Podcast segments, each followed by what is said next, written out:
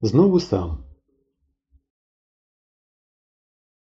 Згодом Степан згадав ці суперечки і збагнув, що Портнов тоді ще все вирішив, але тепер Стьопка був зовсім приголомшений. Хай буде й так, хай благоволіну і немає чого їхати на телескоп.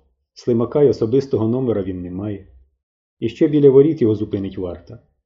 Та все ж він якось не по-товариському залишав Портнова самого. Його задум пересилити гіпноз у Стьопки викликає сумнів. Сурен Давидович не пересилив. Колупаючи нігтем фарбу на підвіконні, Степан дивився на вулицю. Зашурхотіли колеса, тихо підкотив і зупинився перед гуртожитком зелений ГАЗ-69. З нього вийшли двоє і неквапливо рушили до під'їзду. Напевно, у Стьопки піднялося на голові волосся. Благоволін миттю присунувся до вікна, подивився і твердо пошепки. На сходи праворуч, на чорний хід і у двір. І Стьопка з Портновим опинилися в коридорі. Відразу ж клацнув замок, і за дверима затріщало і заскриготіло. Шафу потяг, шепнув В'ячеслав Борисович, і тихо прохолодним коридором вони проскочили до сходів. На площадці Степан кинув Коли що свиснув, і побіг уперед. Не зустрівши тих двох, вони вскочили в машину. В'ячеслав Борисович запустив мотор і поспіхом ривками перемикаючи швидкості, погнав навтіки. Звернувши на вулицю Сагайдачного, він промовив стомлено Іди до високовольтної, там прочитай інструкцію і дій. Краще я з вами, сказав благально Степан, і перевірив, чи не загубився з за пазухи пістолет. Зі мною не можна. Ви псуватимете цей підсилювач. Тепер уже в апаратної миша не проскочить. Інженер озирнувся, машина вильнула. Е, чорт, справді треба було б його.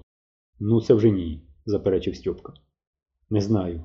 Одну розумну думку він мені подав. Не знаю. Слухай, Стьопо, якщо зустрінеш мене, тікай. Не навертайся мені на очі.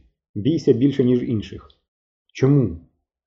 Якщо мене знову оброблять, я ж тебе й викажу. Машина знову вильнула. Стьопка запитав А чому він сентиментальний боксер?